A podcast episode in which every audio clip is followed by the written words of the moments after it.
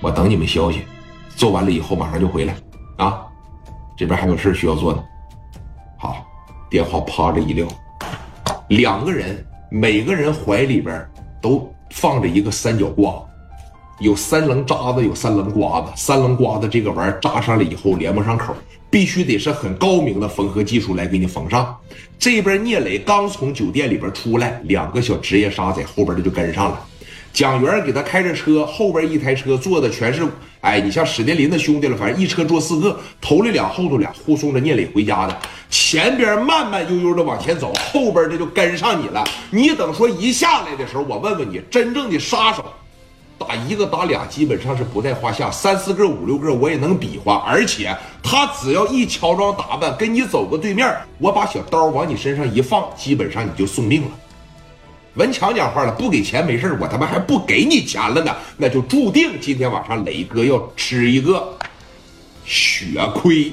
聂磊最近这一段时间的情绪太不好了，而且那情绪是极其的不稳定啊。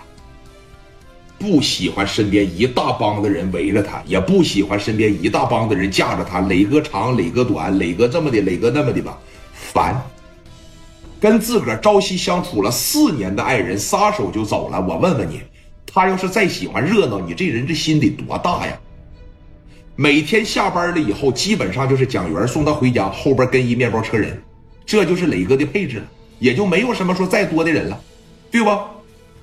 让这俩小子给盯上了，一个王平，一个许三儿，这俩可不是一般炮啊，兄弟啊！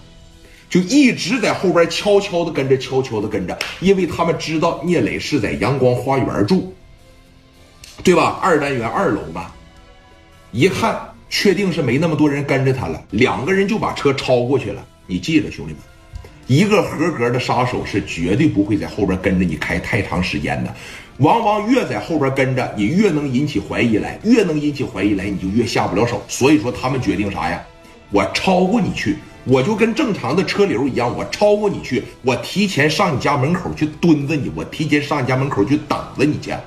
这哥俩寻思的是这个，那那你看，把这个车呢就停到了这个阳光花园那个小后院，有一个废品收购站，大家还记不记得我之前讲故事时候说过？把车停在那个废品收购站了以后，这俩人啊就像没事人一样，在外边每个人邹着一帮啤酒，手里边拿着一颗雪糕，就在这吃。聂磊他们来到自个儿家门口小区的时候，把车先是一贴边蒋元得负责把他们送上去，对吧？蒋元不就在聂磊楼下住吗？他们也知道，哎，把车这一停下，扶着磊哥这一点一点一点一点开始上楼了啊。